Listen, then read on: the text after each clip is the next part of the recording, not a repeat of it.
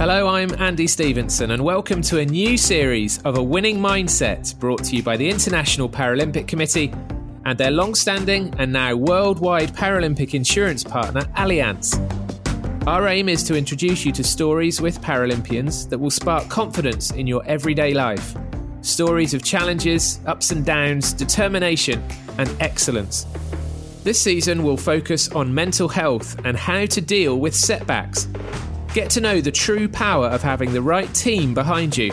And join us as we prepare you for what's ahead. If you haven't done so already, please do go back and listen to the earlier episodes in this series. But my guest this time, I think you're going to enjoy. It's vision impaired American swimmer and social media star Anastasia Pagonis.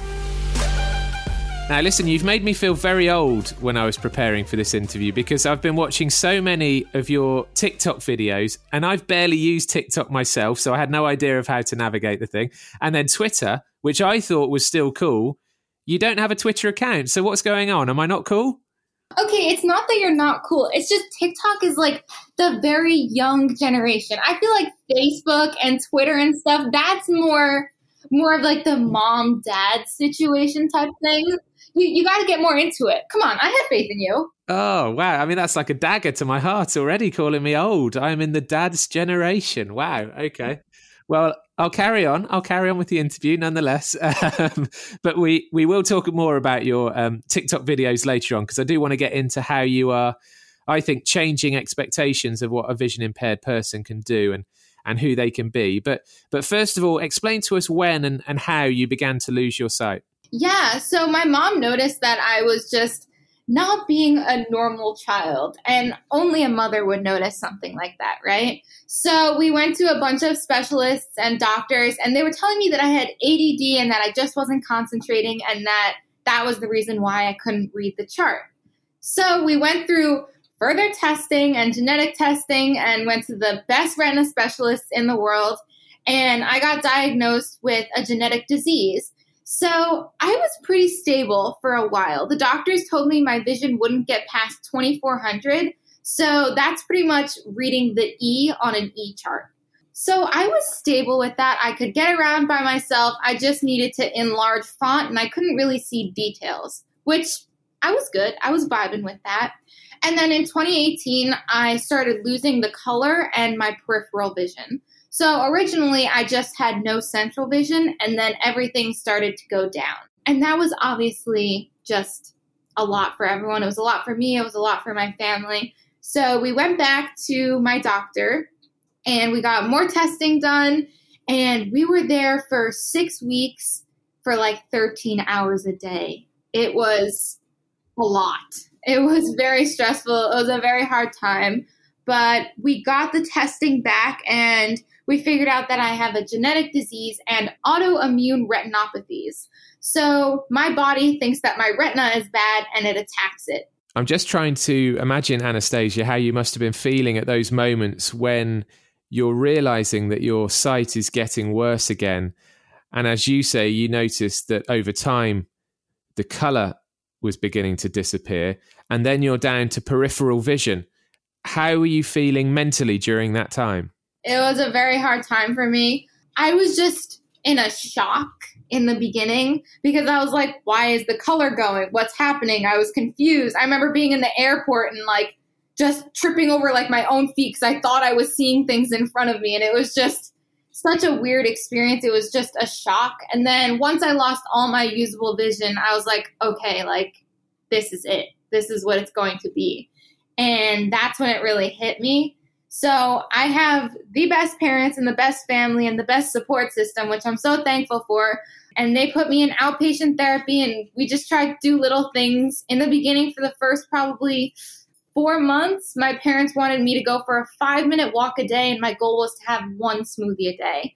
So it was definitely baby steps. It's crazy to think back on how I was literally going for a five minute walk, and I thought that that was the end of the world. I love the idea of the smoothie being the reward at the end, and it and it obviously worked. And just for people listening now who who may well have seen you swim at, at the Tokyo Paralympics, for example, just outline to us what you can and can't see, uh, both just in everyday life, but also also in the swimming pool as well. I technically have no usable vision while I'm out of the swimming pool. And then in the swimming pool, I have to wear blackout goggles for my classification. So it's completely blacked out. And in the call room, they will check your goggles to make sure there's no light or anything. And then when I get out of the pool, they'll also check my goggles because in my classification, which is the most visually impaired, some of us have different sights. Some of us can see light perception, some of us can't, little things like that. So they make it all even by us being in blackout goggles. And in your everyday life, in a sense, you have another set of eyes, don't you? You have your guide dog, Radar. And this is one of my favorite stories about you. T- tell us a story about how Radar came to be your guide dog. Oh my goodness. He is my best friend. I love him to death. So when I first started losing my vision, Radar actually, his puppy raiser is in my town. So he came over with Radar, and I met Radar when he was a puppy, and I was like, oh my goodness, this is the most hyper crazy dog. Like, he's insane. And then two years later, I was going through with the Guide Dog Foundation trying to get, you know, my second pair of eyes, and I got Radar, and I was like, oh my goodness, I'm getting that crazy hyper dog. And then I got him and he changed my life. He completely changed as a dog, too. He is the most low key, calm, loving dog. Wow, Radar sounds absolutely amazing. And when I hear you talking about Radar, it makes me think that on this podcast, I speak to Paralympians who use wheelchairs or who have prosthetic limbs, for example. And it strikes me that Radar is just as important to you as, say, that racing wheelchair or that running blade is to somebody else in the Paralympics, isn't he? Oh, yeah, exactly. I mean, unfortunately, I wasn't able to take radar to Tokyo, and I felt like I kind of lost my vision all over again, if that makes sense. How important is radar in specifically in sparking confidence within you? Oh my goodness. I feel so independent with him. Um, before I had him, I always had to like hold on to my mom's arm to get me around. And in my opinion, I feel like the stereotype of a cane just it's not as welcoming as a puppy. so once I got him, I just felt more welcomed by just the world and my independence level skyrocketed. And out of interest, what did you do in Tokyo? Because again, I think, you know, we're, we're used to seeing the images of you winning races, winning medals, you know, and actually none of us really, unless we're there with you, would see the the other side of that, you navigating Tokyo, getting into the village, getting to the pool, etc. So how did you manage all that without Radar being able to be with you? I had my cane obviously and staff would help me so I would pretty much just hold their arm and they would like help guide me around or friends. I mean, the whole team is amazing and everyone helps everyone I mean, one person's yelling for someone to get them their leg, the other one's like, help me, where am I going? So it's definitely a very interesting environment that if you're not in the environment, it's kind of weird, but it's our normal life.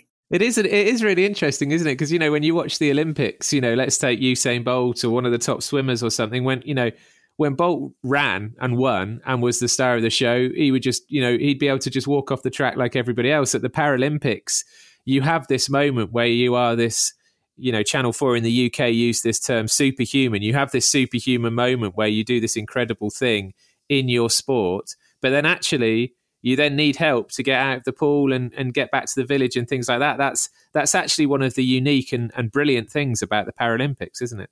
Exactly. And I mean, every single Paralympian that I've talked to always says that their sport is their free place. It's where they feel happy and where they feel free, and the only place where they truly have like independence. So it's amazing. And is that the case for you? Do you feel at your happiest when you're in the water? Oh, yes, definitely. I feel free.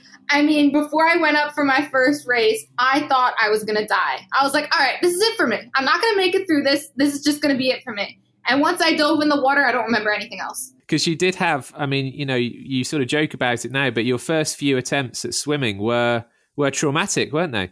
Oh my goodness it was a nightmare. So the first time i got in the pool i pushed off the wall and i went right into the lane line and i scraped my whole nose and it was a mess. I got out of the pool and i was screaming and crying saying i was never ever going to do this again and how much i hated it anyways i went back into the pool the next day so But after lots of broken fingers, broken hands, broken feet, Thankfully, no concussions, not that we know of at least. But yeah, I mean, it just takes a lot of trial and error. I have my tappers. So if you look at my race, I have two people on the end of each pool with a pole with a pool noodle at the end of it. And that's how I know I'm getting close to the wall because they'll give me a little bop on the head. So every time I compete and when I won that gold medal, I was like, this is a, a team. Like, I didn't win this. We won this because if it weren't for you, I would not have got this. I would have been crashed into the wall. So it's definitely a team effort. Everything is. I mean, you talk about it reasonably lightly now, but it seems to me to be a remarkable effort to have those traumatic experiences the first few times you swam, but to keep going back. What was it that kept you returning? Yeah, just remembering how much I loved it. I mean, I swam before I lost all my usable vision. Well, I was originally a soccer player, and then I started swimming. And then when I lost all my usable vision, I had to stop and, you know, focus on myself and getting me mentally back to where I was. And I just remember how happy I was when I was swimming and how much I enjoyed it. And I knew that it was possible and that I could get there, but I needed the right people in my life and the right people to support me.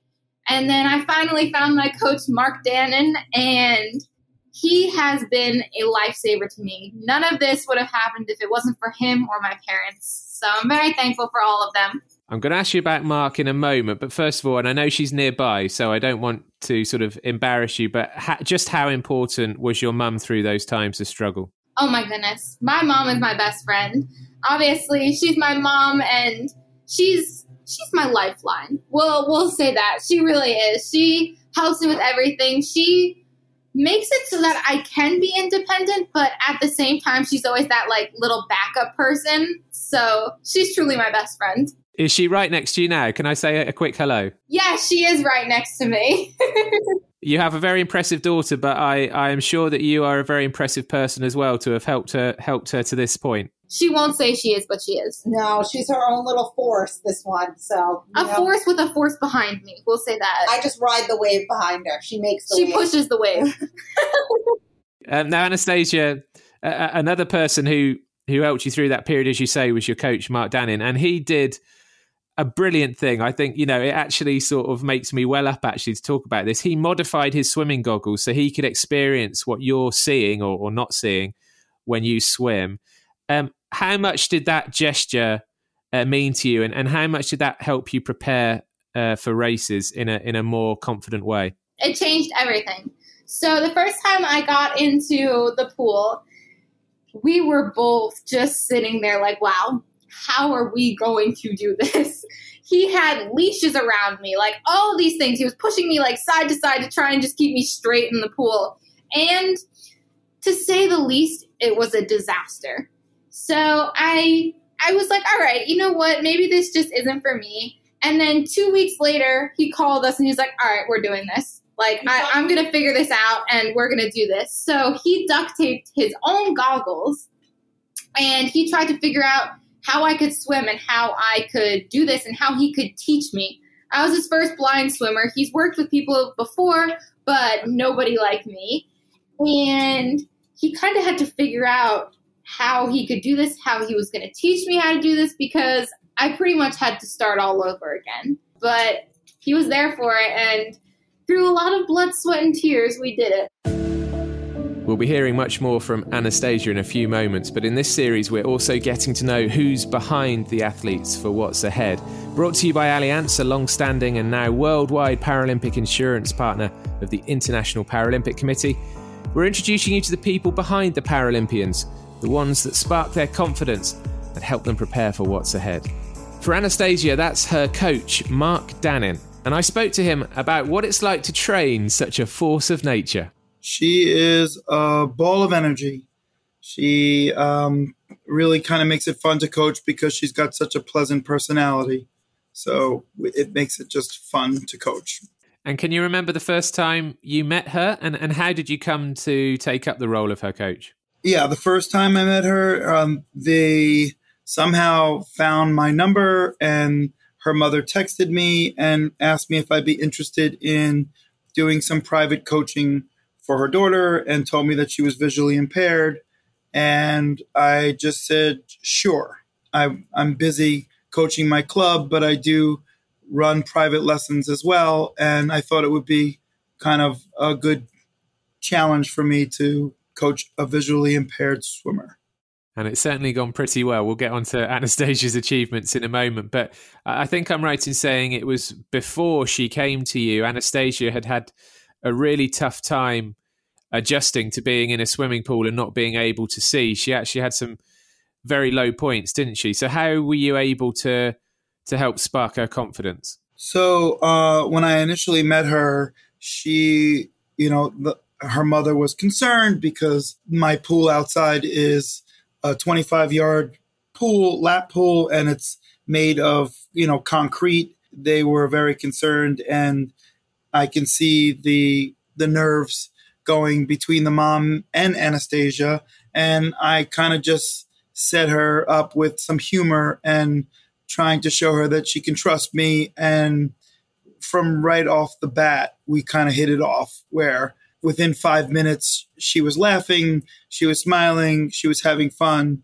and they knew that, that this could work. Because you're being quite modest, because I think you did something quite brilliant, which is that you blacked out a pair of swimming goggles yourself, didn't you? And, and you wore them in the pool so that you could get a flavour of what it's like for her when she's swimming. Um, how how did that feel to you when you were swimming with those blacked out goggles on? Yeah, so when I first kind of met her, I was trying to just figure out some ideas that I might be able to help her with, and then I realized that uh, it was going to be a lot tougher than that. So after she left, I did black out my own goggles and I went in the water. so as soon as I did that, you know, it was an eye opener, for lack of better words, right?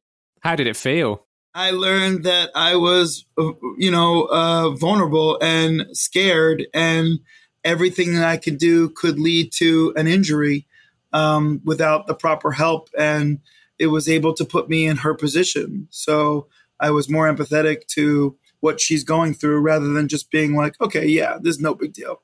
Just swim your strokes and we'll get this done. So it was more of, okay, we got to change things around. And I need to really make her feel that she could train without crazy obstacles or thoughts that are so negative that she's going to hurt herself.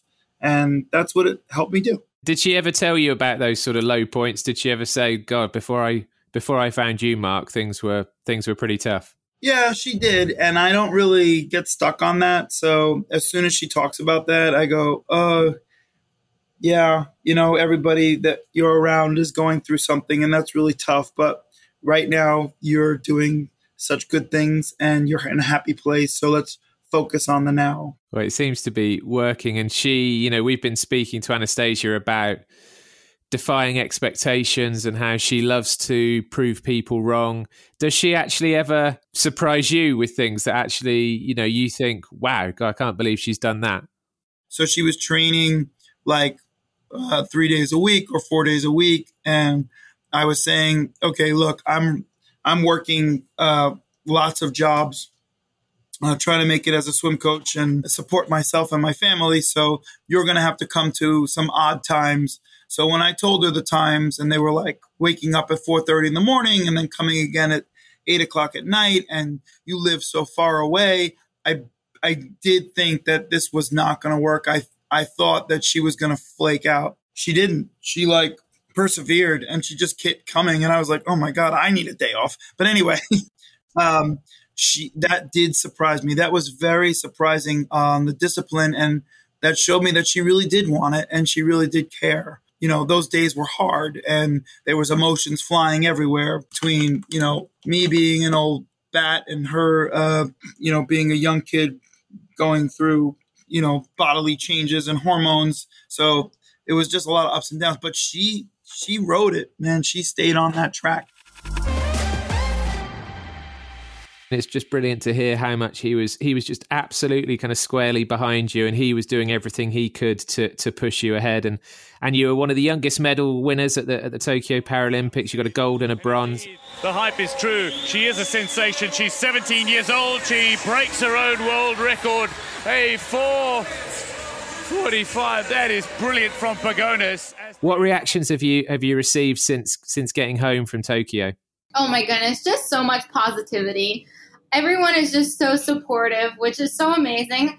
And I feel like we're finally getting somewhere with the Paralympics where it's, I wouldn't say at the point of equal, but we're really getting there. And I think that that is super, super important. People that I talk to are now saying, like, oh, you're a Paralympian, not an Olympian, where they used to be like, oh, she's an Olympian. But now they're knowing more about it, which is so important. So it's amazing.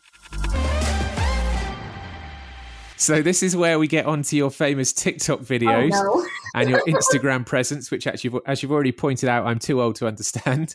Uh, let's take a quick listen to one of your posts. I'm Anastasia, and I'm a Paralympic gold and bronze medalist, and I'm going to tell you how I know the difference between my gold and my bronze. I know that this one is my gold because it has one dot on the top, a little indent, representing one as in gold, and same on here. And then on the back, it says Tokyo 2020 in Braille. This one is bronze because it has three dots on the side. all of this kind of you know putting yourself out there becoming an advocate for for people living with a vision impairment why do you do that and and what does that give you Yeah, I do it because I feel like there is a huge stereotype on blindness, and that people think that you have to look a certain way, act a certain way, and be a certain way. And Hollywood kind of puts this stereotype on it where you have to wear dark sunglasses and walk around like a zombie, which is very much not the case. So I'm showing people that, yeah, I can be an elite athlete, I can wear makeup, I can dress cute, I can do all these things, and I can do it by myself. Obviously, I might need a little bit of help. If you saw me with my makeup without my mom cleaning it up, you might be a little concerned, but that's okay. um, so just breaking down the stereotypes, I think, is really important. And TikTok is a very young generation. So the more information I can get out there, the better. And obviously, I have to be goofy and make fun of myself, but that's what gets their attention, and then they end up learning. Have you ever seen a blind girl try to self defend herself? You probably haven't. It's not pretty. Lady, give me all your money. Okay, can you just like make some noise so I know where to hit? Ow! i think i know the answer to this anastasia but do you enjoy proving people wrong Oh my goodness, I love it. I live for it. and why is that I just have had people who doubt me, I guess, and they think that obviously that I can't do these things, and they automatically think in my comments, I get who does her makeup. What do you mean who does her makeup? Would you ask a normal person who does their makeup? No, you just assume that they did their own makeup. So showing people like, yeah, I do my own makeup, and showing them my little room area with no mirror and I just have like a pin board there and showing them me doing my own makeup right there and showing them how to do it in that there is ways around things and it's not just one way to do things. and when people question what you can do either in sport or outside of sport can you put that behind you and use it as motivation for what's ahead or does that criticism hurt you No, it makes me stronger. It makes me want to just work harder and be the best that I can be. and now you have this large following and you know the paralympic medals you're absolutely a, a role model is that a responsibility that you enjoy having I think that I I don't know. I think I'm just normal and that I just enjoy making these videos and I enjoy swimming and obviously it's something that I work hard for, but showing people with disabilities that you can do anything and just showing that to them so that they don't feel hopeless and that they know that they can accomplish amazing things. have you had other uh, vision impaired people get in touch with you to say wow you know i saw you do this or i saw this video you posted and it's made me go and do you know something myself Definitely. I mean, I have people contact me all the time saying that like I helped them and things like that because I've got I got bullied a lot when I was first losing my vision, and I know how that feels. So I have little girls DMing me saying that they're getting bullied for whatever reason, even people who aren't visually impaired, and just kind of helping them through it, and even the visually impaired community, just showing them little tricks and little things that they can do. I I would like to say I'm very experienced on my phone with like technology and things like that. So I like showing them little tricks that they don't know that they can actually do on their phone that they didn't think they were able to do. It's funny, a lot of this reminds me of a chat we had with Irish swimmer Ellen Keane on our first series. She's missing part of her arm. And she's had people reach out to her because of things like Instagram. There was one girl, in fact, who she ended up meeting who was actually missing exactly the same part of her arm. And, And that was just incredible. And I'm sure you're going to thrive being the voice behind others with similar experiences over the next few years. Yes, definitely. I mean, I hope to. Um, that's something that's very important to me, and hopefully helping them in the best way that I can because I know it's hard and just giving them hope for things I think is really important. It's always good to have someone to look up to. It must be actually really kind of cool and exciting to have this profile to be able to have that influence on people. You know, I mean, I, you know, I'm disabled myself, and um, you know, I suppose I like proving people wrong, but the the circle of people that I can prove wrong is actually quite small. You know, I'm not a Paralympic medalist or something, and I'm thinking, you know, for you, I'm sure before you were famous, I'm sure the desire to prove people wrong was just as strong, but you couldn't you couldn't get get out to as many people as you can now. If you understand me. Yeah, no, definitely. I totally understand what you're saying. I mean, I've always had a drive ever since I was little, just to. I've always been that little sassy girl, but um, I definitely think that having a following and having a platform where I'm able to share my story and share myself and my accomplishments. I mean, they're all my friends. I grew up not having too many friends because when I lost my vision, I unfortunately lost my friends, which is okay because it just got rid of them sooner because they were fake in the first place. So, whatever.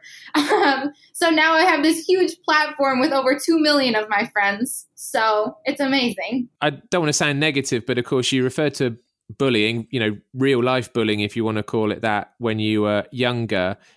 Everybody, I think, is aware of in the digital world, there is the potential for bullying there and abuse and, and being trolled, etc. Is that something that you're experiencing now? Because obviously, with all of the positives of your public profile, there must come some negatives as well. Oh, yeah, definitely. I get cyberbullied a lot. I mean, it was to a point, I think a few months ago, where I just had all my comments turned off because it wasn't something that I needed. I didn't need your negativity. And I feel like people weren't raised right. Like, if you don't have anything nice to say, don't say it at all. And it's always these people with no profile picture who are in fifth grade. And if your mom was seeing this, would she be happy? Like, no. So why are you saying it? and can you just brush it off? I mean, genuinely, I, I, appreciate you know in an interview like this, you might say to me, "Oh yeah, I, I can I can brush it off," but but you know, really, does does any of it kind of cut through and, and hurt you like the bullying used to do? Yeah, I mean, obviously things get to you because it's like, why would someone think that? So, I mean, now I mostly use it for fuel, but some of the things that people say, it's truly disgusting and it makes you not even want to leave your house. So, it's truly insane what people think that they can say on the internet behind a screen because you know that they would never, ever dare say that to you in person. So it does hurt, but you just got to use it as fuel. And we've been talking about defying expectations. So when you look ahead, what how do you want to prove people wrong in the next few years or what what are some of the expectations you want to kind of defy in the next few years? I would love to hopefully go to Paris 2024 and hopefully get a few more medals. That would be amazing and just show people that I can do it and hopefully work on my breaststroke because that wasn't too great. So, you know, breaking down stereotypes with that. And what about the TikTok side of things? Because I kind of watch some of those and I think, wow, this girl's going to end up on TV one day as in presenting on TV or something like that. Thank you. Listen, I'll take anything that's thrown my direction. I love interacting with people. I love hearing people's opinions. I love all that. I just love talking. Like I could talk forever. So this is the perfect thing for me. But yeah, I would really love to do anything and just keep growing my following and keep educating people and having fun with it. Well, you can probably tell I really enjoyed that conversation with Anastasia and her coach, Mark Dannin and also great that her mum popped up too, albeit briefly. What a superstar Anastasia is, and she spoke so powerfully about a number of things there. The one that stuck with me was using negative comments and experiences as a fuel, as a motivation. And just a word again about the brilliant adaptation Mark made to tape over his own goggles to put himself in Anastasia's position. That to me shows real empathy, but also illustrates how simple gestures of creative thinking and innovation can sometimes really spark confidence in a disabled person, regardless of how independent they already are. Next time, I'll be speaking to Sumit Antil, who's become an absolute hero in India after winning Paralympic gold in the javelin at Tokyo. He was forced to look for a new purpose in life after having to abandon plans to become a wrestler and a soldier in the Indian Army when he lost his leg in a road accident.